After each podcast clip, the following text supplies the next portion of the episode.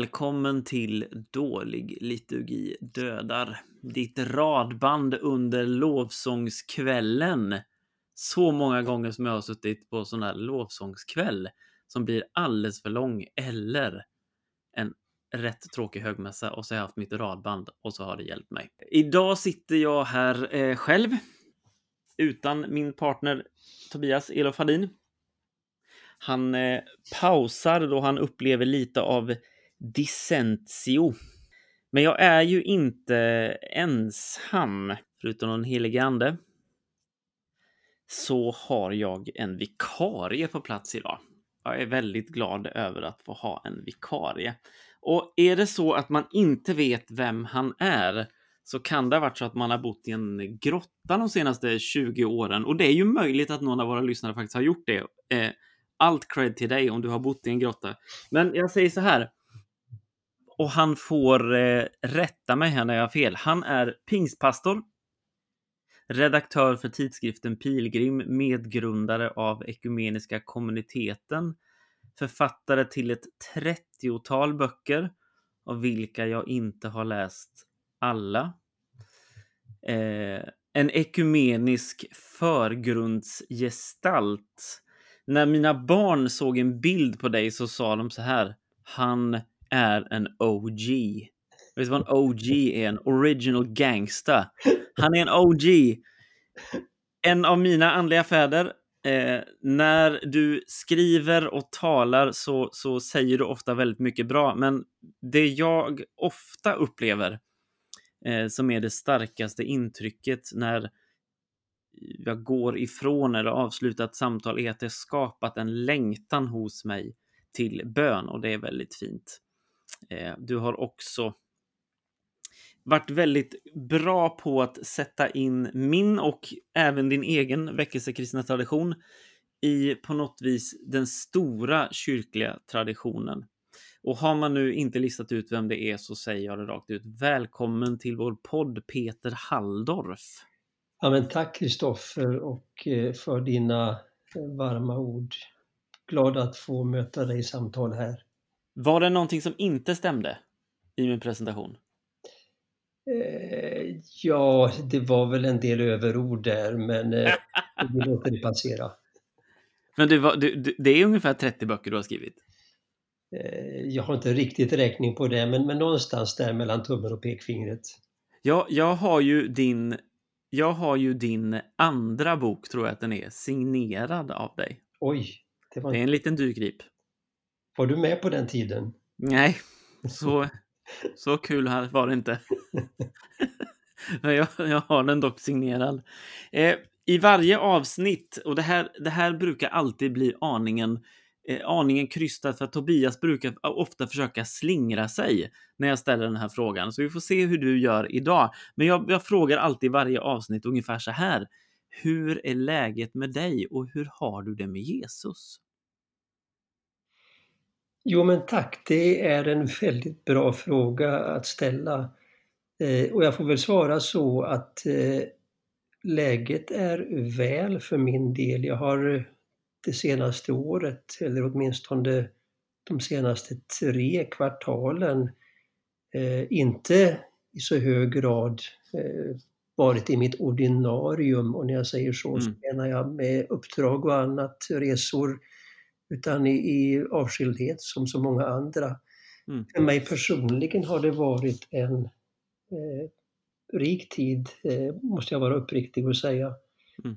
Eh, och eh, när du frågar hur jag har det med Jesus så är det ju vår längtan som vi behöver hålla varm och mm. återvända till. Eh, och eh, jag försöker göra det. Mm. Fint. Jag har ju på tal om att vara med på den tiden. Så hade jag ett samtal med en vän som är kanske 10-15 år äldre än mig för eh, ganska många år sedan och han, han var och är fortfarande liksom, han säger själv att men jag, jag gillar liksom när det är hög karismatik. När det riktigt sådär, riktigt är flödigt så gillar han. Och så sa han så här att när han var ung så fanns det två predikanter Så när man såg att de kom till stan så ringade man in namnet i sin almanacka och så åkte man dit för då var det riktigt, riktigt brännhett. Och det var Thomas Sjödin och det var Peter Halldorf.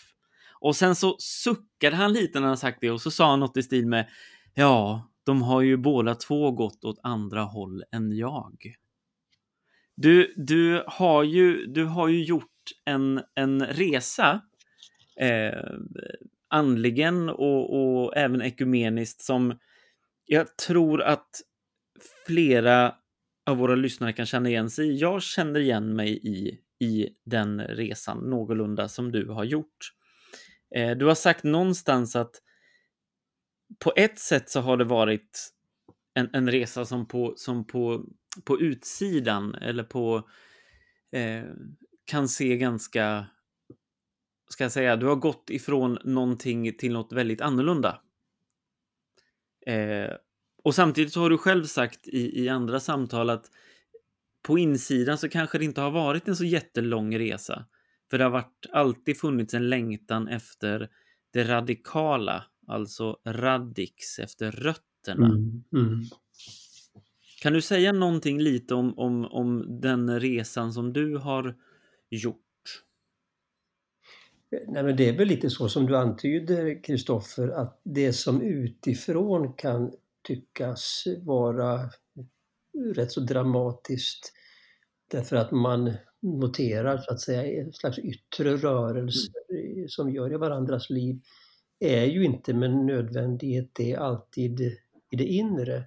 Mm. Eh, och sen är det ju långa processer i mm. Eh, våra liv. Jag tycker inte att jag kan peka på någon särskild punktupplevelse. Ja, det kan finnas vissa, vissa särskilda erfarenheter men någonting som har varit sådär väldigt omvälvande i sig. Mm. En har skett från en dag till den andra. Eh, däremot när vi, vi talar om det här, det som kanske eh, på ett personligt existentiellt plan kom att bli något av det mest betydelsefulla för mig i mötet med den stora traditionen. Mm. Eh, de orientaliska kyrkorna, den tidiga kyrkan.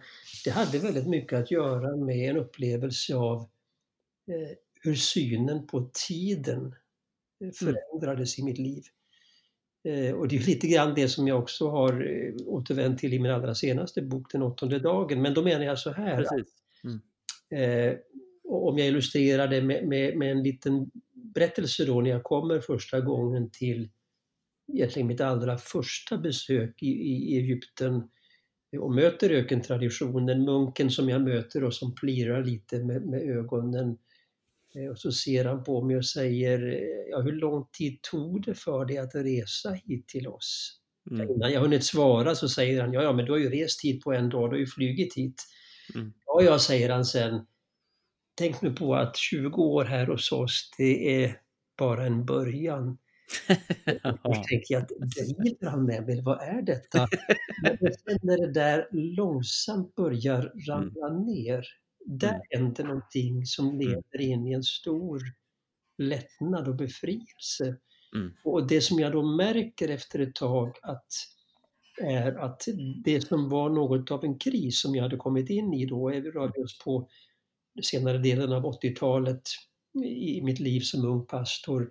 Jag mm. märkte då att den hade väldigt mycket att göra med mitt förhållande till tiden. Alltså, det måste mm. hända nu direkt, omedelbart, på en gång.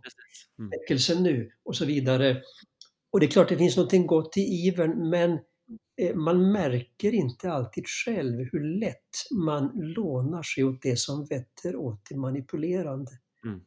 Eh, här mötte jag en, tradition eh, där, där av människor där att säga 20 år är bara en början. Mm. Mm. Och det, det kom att få enormt stor betydelse för mig mm. och det kan jag se nu när det har gått en hel del år.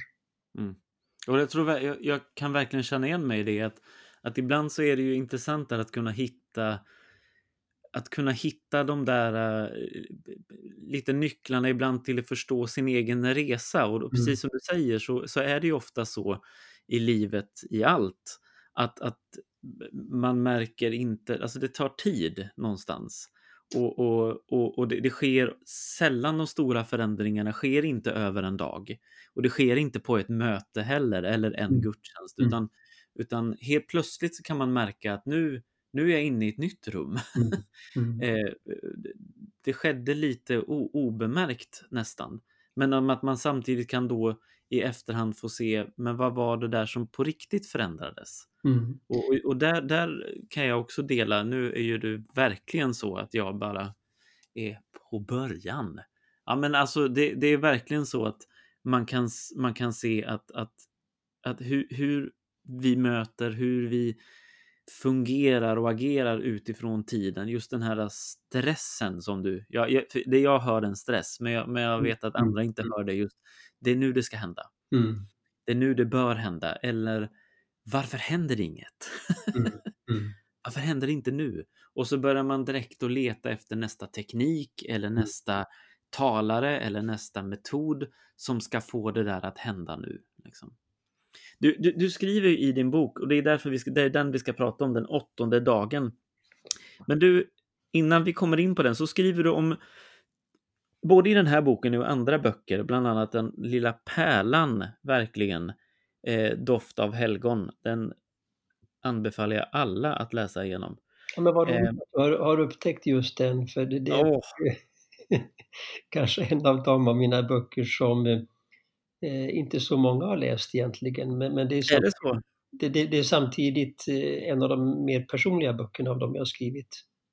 Den är helt magisk. Men du beskriver också där och även i den senaste boken några liksom nycklar till för dig. Det är, det är äh, mötet i, i Paulusklostret mm. och i Marmosa äh, och hur liturgin öppnas där för dig. Jag mm. skulle bara vilja ta det ett steg längre bak och lite grann, fanns det några nycklar som öppnade att du ens hamnade i Marmosa och Paulusklostret? Och, och, och att du ens som öppnade till liturgin, så att säga? Ja, eh, det, det, gjorde det. Det finns naturligtvis en, en förhistoria till de här små berättelserna som jag eh, nu ser när det har gått rätt många år, mm. hur betydelsefulla de var för mig de var katalysator till någonting. Men bakgrunden är ju i väldigt hög grad, kan man nog säga, möten med människor mm. som korsar min livsväg av olika skäl. Och det man ibland kan tycka är då att det var liksom en händelse inser man ju senare att det var inte alls bara en tillfällighet. Mm. Eh, det som vi ibland kallar för Guds försyn mm. Eh, tror jag är mycket, mycket underskattat. Mm. Eh, och det finns en, en serie sådana möten med människor som kommer från helt andra håll än mitt håll. Eh, och ibland så kan man ju sådana möten eh, man, man, kan bli lite matt om jag säger så. Man, kanske, man har väl tänkt eh, som jag gjorde en del att ja, men jag har hunnit en bit på vägen, jag har förstått en del så möter man någon som man inser, hjälp, här är någon som har passerat mig med hästlängder på den här vägen. Och som kommer från ett håll som jag kanske till och med lite grann sett snett på.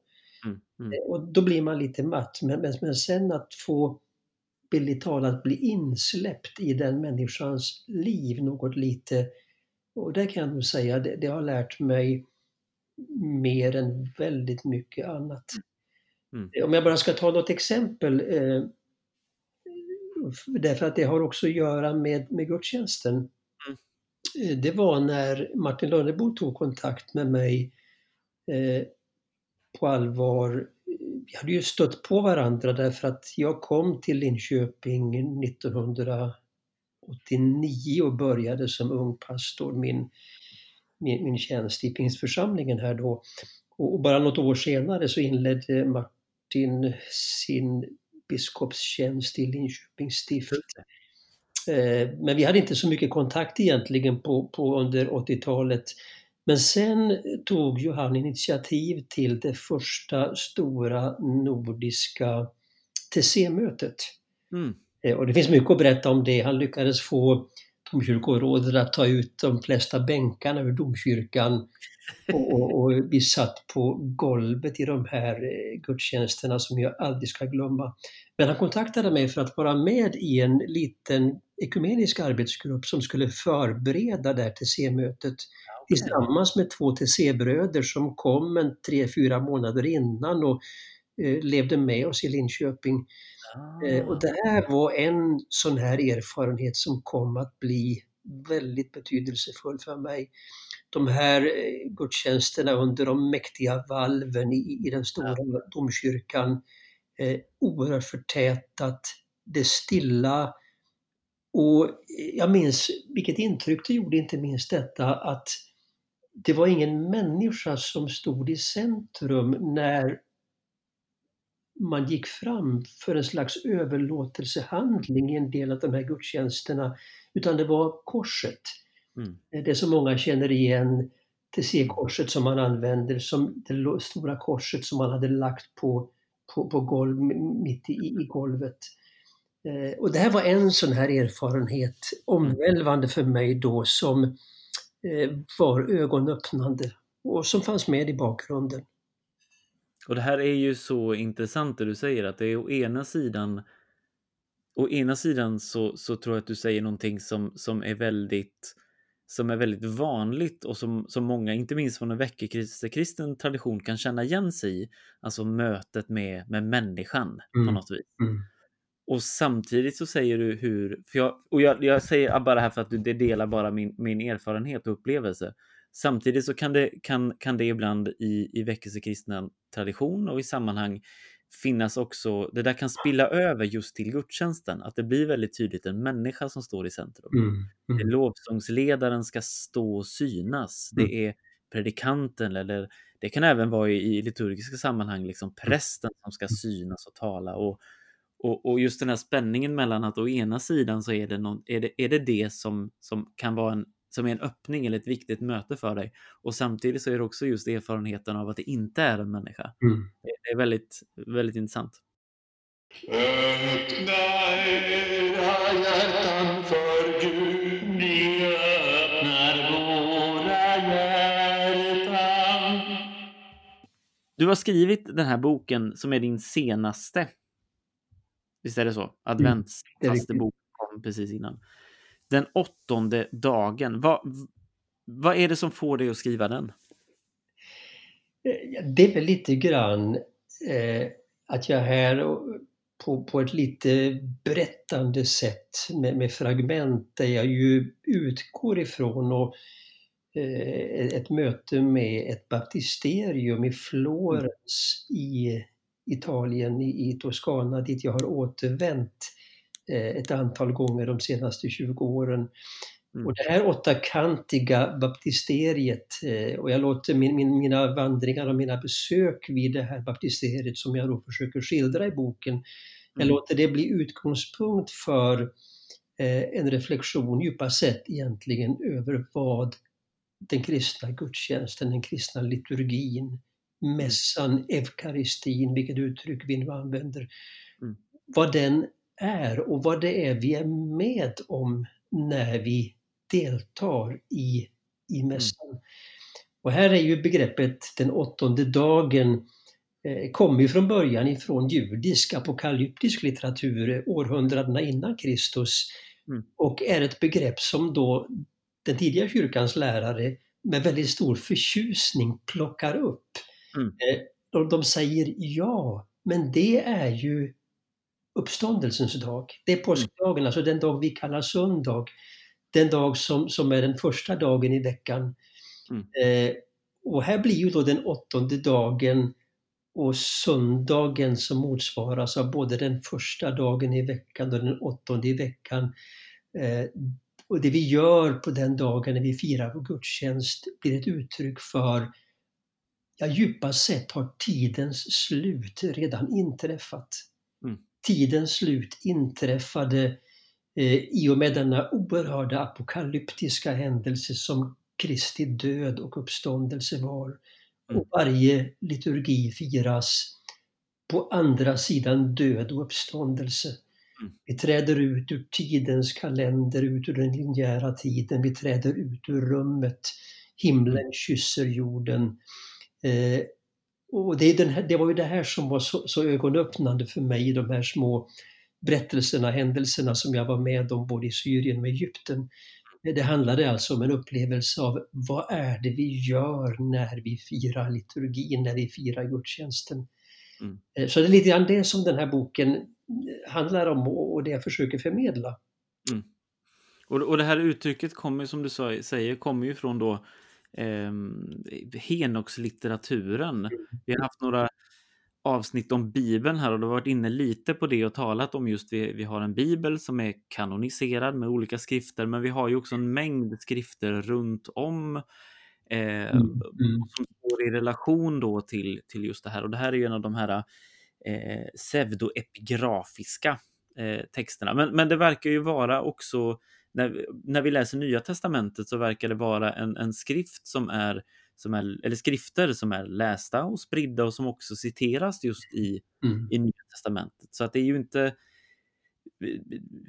det är inte vilken så att säga bok som helst eh, som just tar upp det här, det här begreppet så att säga. Nej, och det som är lite spännande är ju att när Enoksböckerna citeras i Nya Testamentet då utgår ju författaren från, och det är ju då i, i Judasbrevet, då utgår ju författaren från att de representerar en autentisk Henokstradition, alltså att detta går tillbaka till den Henok som vi möter om i, i, i början av första Mosebok. Och det som är det spännande med denne Henok då är ju att han tycks, så som det också tolkas i brevbrevet, han tycks vara den första som, om vi ska uttrycka det så, föregriper påsken. Alltså att han, att han, inte, dör en, att han inte dör en naturlig död. Utan vandrar från tiden in i evigheten. Och bara det är ju eh, otroligt intressant. Mm. Vi har ju några sådana berättelser, inte minst i, i gamla, jag tänker Elia också, som Mm. på något vis Mm. flyger iväg, far Mm. bort, försvinner. Och det, eh, och det där är ju jätte, jätteintressant att det är just Henok. Mm. Liksom. Men, men det där då vi möter i en av de här små Henokskrifterna så möter vi då, då uttrycket att Gud har också skapat den åttonde dagen, en dag utan år, månader, veckor, dagar, timmar och så vidare. Mm. Och det där knyter man då an till eh, och eh, en rad kyrkofäder plockar upp det här begreppet den åttonde dagen och man knyter det då till Herrens dag, eukaristins dag, söndagen. Och då blir ju det en metafor för eh, visionen av vad gudstjänsten är och därmed vad kyrkan är. Och, det, och det tänker jag är en av de, av de verkligen Ja, men både, både den här boken eh, men också annat du skrivit och talar om så går det ju väldigt mycket i inte minst Alexander Smemans fotspår. Eh, och Alexander Smeman är ju en ortodox teolog som var verksam inte minst i, ja det var ju både i, i Frankrike men USA inte minst. Eh, och, och, och han talar ju, han, han, han talar ju absolut om om ordo, han talar om ordning, han finns i en tydlig liturgisk tradition. Men han är så ointresserad Mm. av Mm. vilka böner som ska komma Mm. vad. Exakt. Det, han, han, det, det som fångat honom och det som jag upplever fångar dig är ju just den här visionen av Mm. den kristna gudstjänsten. Och vad det, är, vad det är som sker på något vis. Och Mm. du har, du, du, du, jag jag satt och tittade igenom här. Du, bland annat så skriver du så här. Ja men dopet, dopet, dopets liturgi var död och uppståndelse. Mm. Mm. Det är bara representerade utan det manifesterade. Mm. Du skriver också att liturgin, och det, det, då talar du om, om, om den tidlösa liturgin, alltså eukaristin och tidebönen, att de förmedlar inte ett budskap om den kristna tron. De, den ger den kosmiska tiden en inkarnatorisk form. Mm. Mm. Alltså, jag, jag, tänk, jag tänker ibland där, jag, jag, tänker ibland försöka tänka tillbaka till om jag skulle möta mig själv för 15 år sedan. Mm. skulle jag svara, eller hur skulle jag fråga då? Vad, vad, vad, skulle jag ha för invändningar eller vad skulle vara mina tankar kring detta? Och jag, jag tror att en tanke hade varit, men är det här någonting som händer? Är det här på riktigt? Mm. Mm. Alltså allt detta du, så, som beskrivs här, eukaristin skapar kyrkan, liturgin gör att tiden och rummet sprängs. Mm. Gör det det? Mm. Är det? Är det liturgin eller är det en viss liturgi som skapar det? Om man då kommer från ett sammanhang och en tradition som inte är van att tala om liturgi överhuvudtaget, är det här någonting som inte då sker, så att säga? Kommentera det lite. Jag, jag mm. tänker att det finns också i sammanhang där det inte är det, det är vanligt, så, och så tänker jag att det gör ju alla, det är lite poängen med varför den här podden heter som den gör, att alla lever vid liturgiska liv. Men rent så att säga kyrkligt så har vi vi, vi har i vissa, inte minst vissa traditioner, begränsat det där till ett sätt att fira gudstjänst. Mm. Många sätt att fira gudstjänst på. Nej, men tack för att du frågar Kristoffer, för det, det, här är ju viktiga centrala frågor. Eh, och, och, till att börja med så tror jag det är väldigt viktigt att se när vi talar om och du ställer frågan, är det här på riktigt? Överskrider vi tid och rum? Mm. Ja, det är på riktigt och det är på riktigt av ett enda skäl. Det är den helige Andes närvaro och kraft som åstadkommer detta. Mm. Och därför är ju, som man brukar också säga i den ortodoxa traditionen, varje liturgi är en ny pingst. Mm. Så utan den helige Ande så blir liturgin besvärjelse, vilken gudstjänst du än har. Mm. Så här har vi det grundläggande öppenheten för bönen om förväntan om den helige Andes närvaro nedstigande. Men sen vet vi ju att genom skriften och genom traditionen eh, att Herren själv och Kristus allra tydligast har sagt om någonting, gör så här. Mm.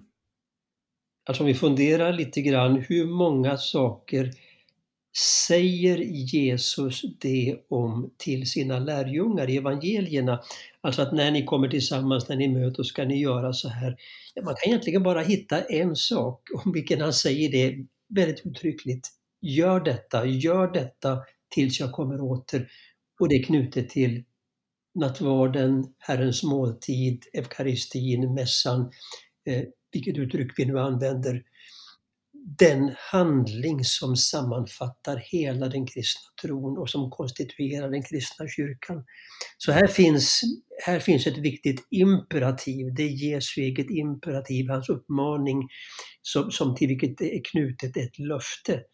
Mm. Eh, och det är därför när vi talar om, om liturgin och när man gör det i den tidiga kyrkan och i den, den östliga traditionen gudstjänst kan ju firas på olika sätt, men nu talar vi ju specifikt om firandet av liturgin där den eukaristiska gemenskapen, bordet, mässan står i centrum. Mm. Och jag, jag, jag, tänker ibland, för du, du är inne på det här också när du skriver om eh, hur inte minst vår, vår västliga kyrkliga tradition eh, Eh, du skriver att det in, inte börjar, men det finns, det, det, finns något avgörande som både sker i reformationen men också mm. längre fram här. Man går, i, man går till, till att det blir nyttigt och onyttigt. Mm, mm, mm. Alltså det blir den här frågan av varför, varför skulle jag fira gudstjänst? Varför skulle jag fira liturgin? Mm. Eh, och, och, och, frågan kan då lätt komma att ja, men om jag allt det, här du, allt det här du skriver om som, som liturgin skapar eh, eller inte liturgin skapar, men, men också som, som formar någonting av, eh, om jag redan upplever det på annat sätt, mm. är, är, det då oviktigt för mig att fira eukaristin? Mm. Mm. Det, jag tänker att det har att göra med precis den här tanken på det finns en spänning mellan att vi tror att liturgin och eukaristin gör något med oss. Det är någonting mm. konstituerande som sker. Mm. Inte bara som du skriver en, en manifestation av någonting. Mm det är, det är någonting som sker. samtidigt eh, som du också gör någonting med oss. Mm. Ehm, så, så, så kan vi inte, och, och det där gör att det finns en spänning. Liksom. Är det, du skriver också någonstans att vi kan fira, eh, vi kan spira, var, var, eller när spelar ingen roll vad vi firar eukaristin. Eh, å andra sidan spelar det roll att vi firar Mm. eukaristin. Då kan vi också fråga, men när, när så att säga, vad är det som gör att det är eukaristi? Kan vi, är det vi som bestämmer det eller, eller finns det ändå någonting som ger en, vad ska man säga, en trygghet? En, någonting som gör att, jo men här kan vi igenkänna detta. Ja, eh, frågar du vad, är, vad är ett slags minimum för att man ska kunna tala om en, en eukaristi, en mässa, en nattvard i, i kristen mening? Är det din fråga? Ja, men det skulle, det skulle kunna vara ett sätt att, att, att, att ställa frågan på, ja. ja. Ja. Nej, men eh, då, då tror jag man kan gå tillbaka till, alltså ge, återigen, eh, om vi talar om den första nattvarden, den första eukaristin, den som sker i, i, i övre salen eh, när Jesus instiftar måltiden.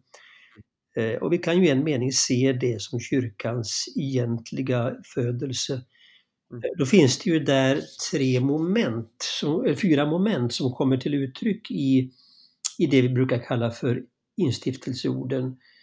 Han tog ett bröd. Mm. Och där har vi det första som har att göra med, med själva det vi på liturgiskt språk kallar för offertorium eller på grekiska proskomedi, förberedandet, i av altaret, alltså som med vilken måltid som, som helst. Om vi ska fira en måltid så, så förbereder vi, vi dukar fram, vi ställer i ordning. Han tog ett bröd, han tackade och där har vi ju det grekiska då, eukaristi, tacksägelsebönen, tacksägelsen. Det tredje, han bröt det. Om detta bröd nu ska delas med, mellan oss alla, då behöver brödet brytas. Och därför kallas ju ibland också måltiden för en brödsbrytelse, vilket jag också tycker är ett, ett eh, bra och pregnant uttryck. Och sedan han gav eh, kommunionen, utdelandet, för att måltiden så att säga ska fullbordas. Mm. Eh, Och jag tycker väl, alltså en, en mässa kan vara en kort koncentrerad mässa, det kan vara en, en lång, rikare uttryckt och gestaltad mässa. Och där menar jag, det är inte frågan om att det ena är mer eukaristi, mer nattvard än det andra. Det ligger inte alls på det planet. Men jag tror att om vi ska tala om en nattvard i kristen mening, då bör de här fyra momenten på något sätt ändå finnas med och komma till uttryck. Det, det är ett slags minimum. Och jag, och jag, jag, jag, tänk, jag tänker när jag läser detta att det, det snarare, tänker jag för mig, handlar om om det, nu, om det nu är så att det här så att säga sker.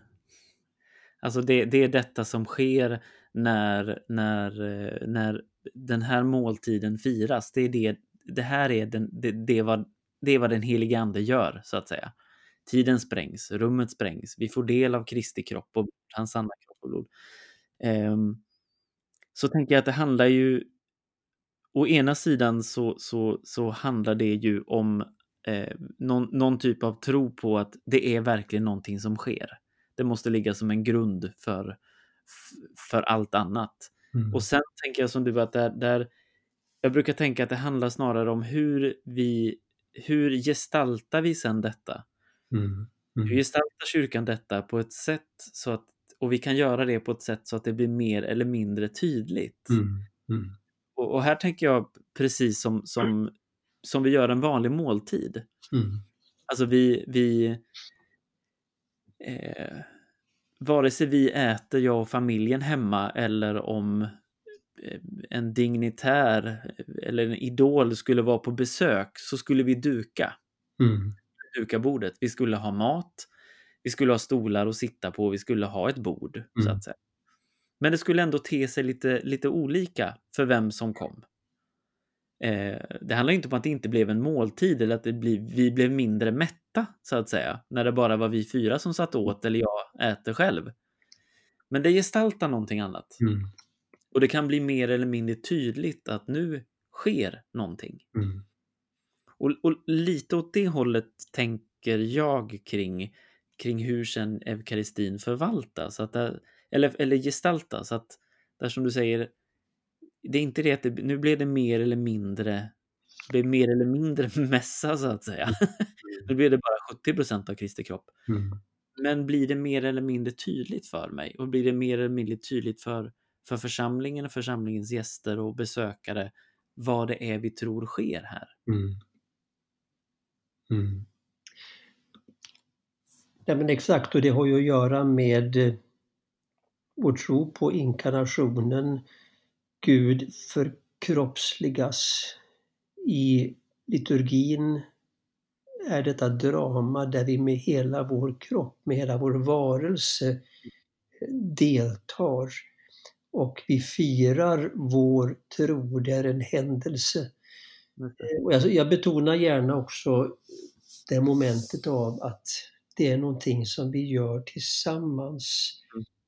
Alltså det är inte, vi, vi säger inte jag i liturgin utan vi säger hela tiden vi. Här är vi alla i djupaste mening präster. Mm. Eh, och det är väl något, tycker jag, det, det, det mest karaktäristiska för en... Du, du talar om liturgi som dödar. Eh, och, och, då skulle jag säga att ett av de främsta skälen till att liturgin dödar, ja det är att hela församlingen inte säger sitt amen. Mm. Mm. Jag säger ibland att amen är kanske liturgins allra viktigaste ord. Alla kan inte formulera alla böner och ord. Eh, men alla kan med sitt amen delta i alla böner och ord. Detta amen inte bara en slags artighetsfras. Med vårt amen så gör vi bönerna och orden till våra egna, alltså vi träder in i vår prästtjänst, Mm. den som vi tog emot i, i dopet. Mm. Och det är för mig något av det som mer än det mesta gör Mm. gudstjänsten till en levande gudstjänst, en levande liturgi. Allas delaktighet i Mm. liturgin. Du, du, du skriver här på ett, på ett ställe som värmer en ikonmålares hjärta. All förvandling börjar i ögat. Mm. Och jag, det knyter ju an väldigt tydligt till, till det här tänker jag att och, och jag vill komma in lite på det och be dig att tala lite om det. Vad är det? Nu har vi pratat lite om, om hur vi så att säga gör liturgin, men vad den stora grejen här och visionen är ju också vad liturgin gör med oss. Mm. Du har varit inne på det, det gör människans roll som präst tydlig. Mm. Den, den roll som, som människan egentligen ju får i skapelsen i, i början. Hon, Adam och Eva är, är präster, de tar emot skapelsen från Gud, Mm. sätter namn på djuren, de, de får uppgift att vårda och skapa som, som vi, vi ber i natt, eller som vi säger i, i, i nattvardsbönen också, att vi, det här, är, det här är brödet är en frukt av åken och människors arbete som Mm. vi nu bär fram till dig. Mm. Ehm, men här, och du, du är också inne på att tala om, om liturgin som askes, alltså som träning och som övning och tillvänjning. Vad, vad är det liturgin gör med oss eller önskar att göra med oss? Jag tror att om vi uttrycker det så här. eh, Liturgin är en träning i och en tillvänjning till ett förhållningssätt Mm. till oss själva, till varandra, till Gud, till hela skapelsen. Eh, en tillvänjning som sen formar våra liv så att vi har präglas av den här hållningen vad vi än gör i vår, vår vardag. Alltså om vi tänker på, på begreppet präst, vi övar oss att vara eh, skapelsens präster i liturgin. Ja, vad är då prästen? Och jag är inne lite grann på det i boken, att prästen är någon som tar världen i sina händer Mm. Och bär den fram till Gud. Mm. Och i denna akt så förenas skapelsen med skaparen. Mm. Och när vi gör det, då får vi tillbaka det skapade ur Guds händer Mm. som sakrament. Mm. Eh, Alltså vi övar oss att vara skapelsens präster. Vi tillvänjer oss ett förhållningssätt Mm. till världen, till skapelsen, som inte bara är etiskt, Mm. men är präglat av ett nytt etos. Och när du ställer frågan, vad gör liturgin med oss? Alltså hur märker vi det här? Hur märker vi att, att någonting gör något med oss? Och, och då tror jag det handlar väldigt mycket om blicken, om ögonen. Eh, det där det var ett skede under några år där det där blev så otroligt påtagligt för mig och det var när vi upplevde eh, jag kan nästan beskriva det som lite av en väckelse, en nattvardsväckelse i början av 2000-talet när vi började i Bjärka-Säby att fira den koptisk-orientalisk inspirerade liturgin i övre salen. Eh, Eukaristin i övre salen som vi kallade det för. Och mm, det pågick i ett antal år och människor kom resande ofta från långt håll för att delta. Men det som var så slående var det som hände med människors blick. Och då menar jag inte det här att man är entusiastisk i stunden och lite efteråt. Men det som händer i det som har att göra med hur vi ser på varandra. Eh, Hur vi möter varandra, hur vi ser på vår omvärld. Mm. Eh, Och där, där menar jag att all autentisk andlighet, all spiritualitet Mm. eh, prövas i den här enkla frågan Tycker du om människorna? Mm. Hur ser du på skapelsen?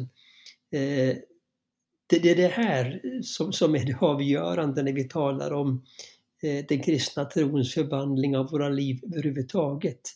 Vi kan bara rädda det som vi älskar som, som eh, Callistos Boer brukar uttrycka det.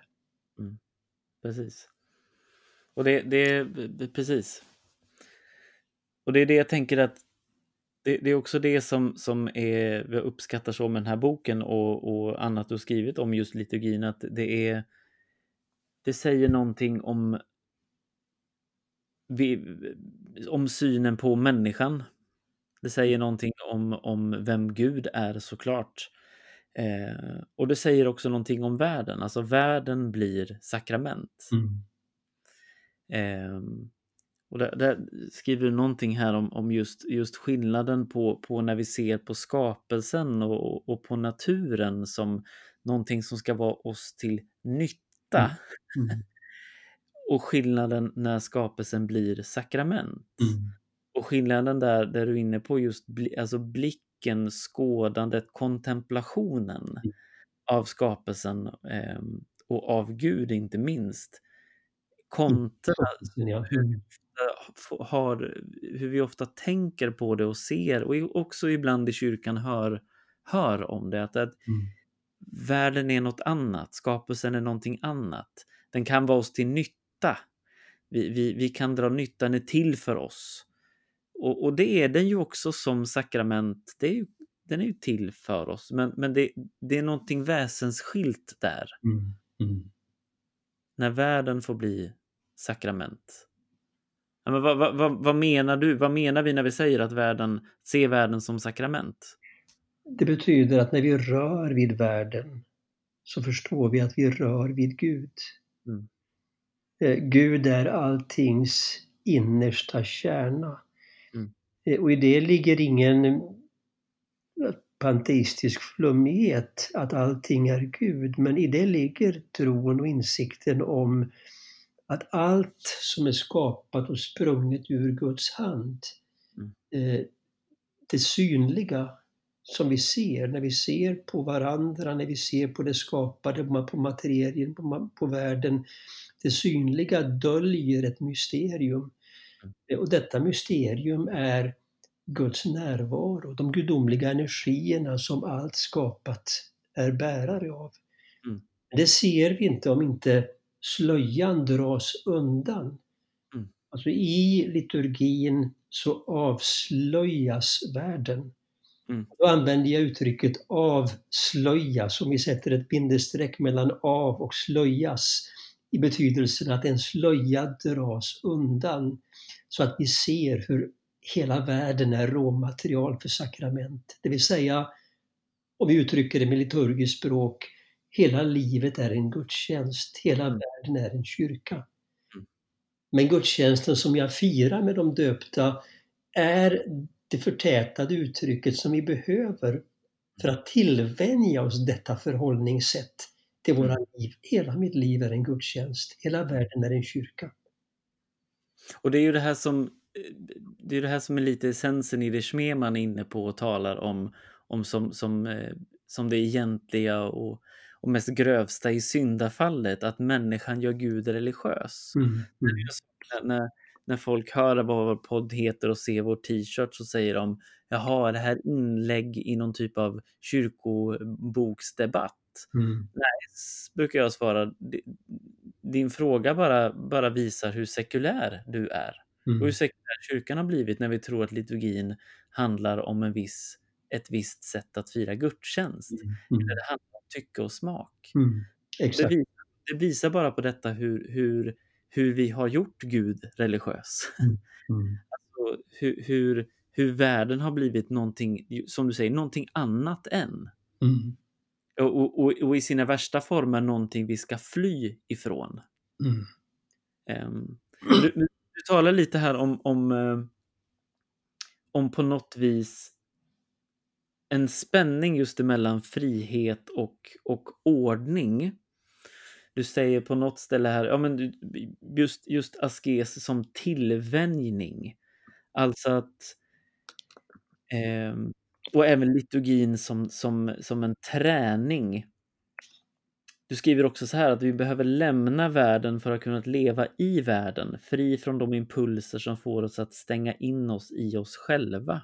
Mm. Jag tror att, jag tror att många skulle kunna tänka, va?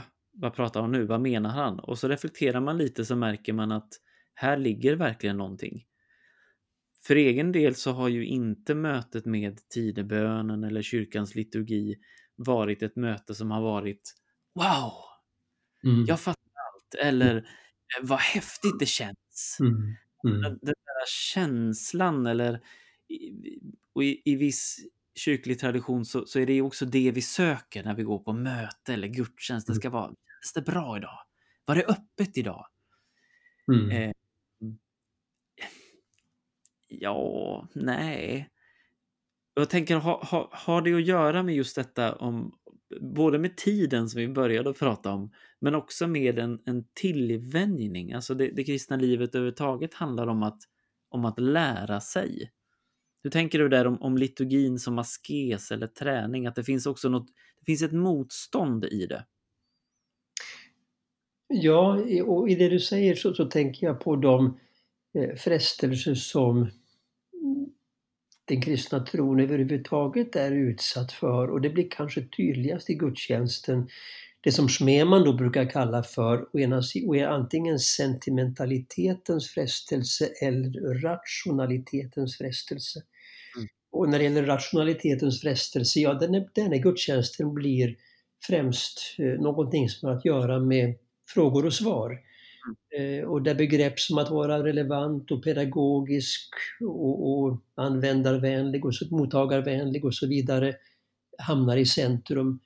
Och då säger jag inte att något av det i sig är oväsentligt, men i, i liturgin är det ändå ganska oväsentligt. Därför att liturgins eh, uppgift är inte att ge ett antal frågor på ett, ett antal svar på ett antal frågor. Den andra frestelsen då, sentimentalitetens frestelse, ja men det är när det blir, när vi utvärderar gudstjänsten, precis som du sa utifrån frågor som Kändes det här bra? Blev jag mer entusiastisk? Fick jag hjälp att be mer inspirerat? Och, och så vidare. Eh, och här, här är ju begreppet fira eh, Mm väldigt eh, bra och därför att det, det talar om att alltså allt firande är knutet till en händelse. Vi kan inte fira en känsla, en upplevelse, vi kan inte fira en åsikt, en idé. Vi firar en händelse och dessutom allt firande är knutet till en gemenskap på något sätt. Vi firar inte någonting ensamma i vår kammare, knappast. Det är i alla fall svårt. Eh, och det här är en tillvänjning som är ett ord som du har noterat att jag använder eh, återkommande. Eh, för jag tycker att det, det, säger väldigt bra att det är någonting vi måste växa in i, låta oss formas av, tillvänja oss till, lära oss. Mm. Och därmed lära oss att bli mer också oberoende av känslor och hur känns det idag? Känner jag för att gå dit och så vidare. Och, den här tillvänjningen, den, den formar mig långsamt. Jag mm. märker inte när den formar mig, men när det har gått ett tag så ser jag att ja, men det har nog hänt någonting och så blir vi hemmastadda i det vi gör när vi kommer tillsammans och firar gudstjänst. Och då märker vi att det blir någonting som vi inte klarar oss utan. Det har blivit en livsnödvändighet för oss. Ett livsbröd. Köp gärna och läs Peters bok Den åttonde dagen. Jag har inte gjort några små, små anteckningar i den utan jag har bara satt små eh, lappar här och den är, går knappt att stänga så många små lappar jag har eh, i den. Så, så läs gärna den. Jag, jag har, vi har liten, en litet eh, segment som vi kallar Tobias tipsar. Tobias tipsar. Där Tobias än en gång lite motvilligt får tipsa om någonting. Och jag tänkte jag skulle be dig om ett tips. Peter tipsar. Men ett tips eller ett råd till någon som, som hör detta eller har läst någonting eller som bara är en, en, en nyfiken eller en kyrkobesökare som sitter och tänker det här låter fantastiskt. Det här vill jag verkligen få erfara och samtidigt känner jag erfar, jag upplever inte detta när jag sitter på min högmässa eller eh, mötet. Har du något råd eller tips att ge? Det viktigaste tipset som jag har att ge är gå i mässan. Fortsätt att gå i mässan. Mm. Eh, och inte minst nu när, och det är ju inte bara anmärkningsvärt, det måste vi säga är lite av en skandalon, vi har inte talat om det, att mm. så många kyrkor helt stänger ner sitt gudstjänstfirande. Eh, jag ser det som väldigt, väldigt allvarligt. Är vi pastorer och präster, vi måste fortsätta att fira gudstjänst, fira liturgin, fira mässan. Eh, vi ska respektera de rekommendationer som gäller. Just nu så kan vi inte samlas mer än åtta stycken, men då kan man ju fira en serie mässor eh, under söndagen och under helgen, åtta personer varje gång. Så jag menar, det är genom erfarenheten som ögonen öppnas. Inte främst genom att läsa en bok. Mm. När vi gör en erfarenhet, när någonting berör oss, då kan vi behöva reflektera över vad vi har varit med om, fördjupa sig i det. Och då kan olika böcker, andliga lärare bli oss en hjälp, precis som det har varit för min del. Mm. Och mina erfarenheter av gudstjänsterna i Egypten och Assyrien som var ögonöppnande. Och därefter så blev mötet med Alexander Smemans litteratur det som hjälpte mig att växa in i det jag varit med om. Men allt börjar med en erfarenhet. Mm. I love gold! The look of it, the taste of it, the smell of it, the texture. Vår tro är i samklang med eukaristin och eukaristin befäster vår tro. Vem säger det? Åh, alltså jag vet ju det här. Jag har ju till och med skrivit ner detta i min andra anteckningsbok. Eh, 200-tal? Ja, alltså... Och jag... Du kläm fram det nu. Ja, eller hur? Södra, södra Frankrike. Jag sitter och skriver ner precis det här citatet. Nej, jag... jag eh, södra Frankrike 200-tal. Är det Basileus som stod det? Nej. Irenaeus av Lyon. Lyon, såklart. ja, det är för dåligt. Ja, det är tillbaka till, tillbaka till ritbordet igen. Du, har du, någon, har du något tips på om man, om man förutom din bok Åttonde dagen, eh, har du något tips på någon bok eh, som du har skrivit som, som du skulle sätta i handen på någon som eh, vill fördjupa sig i liturgin och gudstjänsten och kyrkans gudstjänst? Du frågar om någon bok som jag har skrivit, eller? Ja. En bok du har skrivit och en helt annan bok som du inte har skrivit. Ja, ja men då börjar jag med en annan bok för jag tycker att något av det kanske allra bästa som finns idag på svenska är en bok som heter Den liturgiska människan av David Fagerberg. David Fagerberg som besökte Sverige och oss här i Bjärka-Säby för några år sedan är kanske en av de eh, viktigaste, tycker jag, förmedlarna idag av Alexander Smemans liturgiska vision. Den liturgiska människan heter boken, utgiven på Marcus eh, förlag. Eh, alltså av det som jag själv har skrivit, Eh, utöver den här boken då som rör det här ämnet, så finns bland annat en bok som heter heligt år som är en vandring genom kyrkans år och en reflektion över det. Men där det avslutande kapitlet har eh, rubriken eh, Gudstjänsten som himlen på jorden.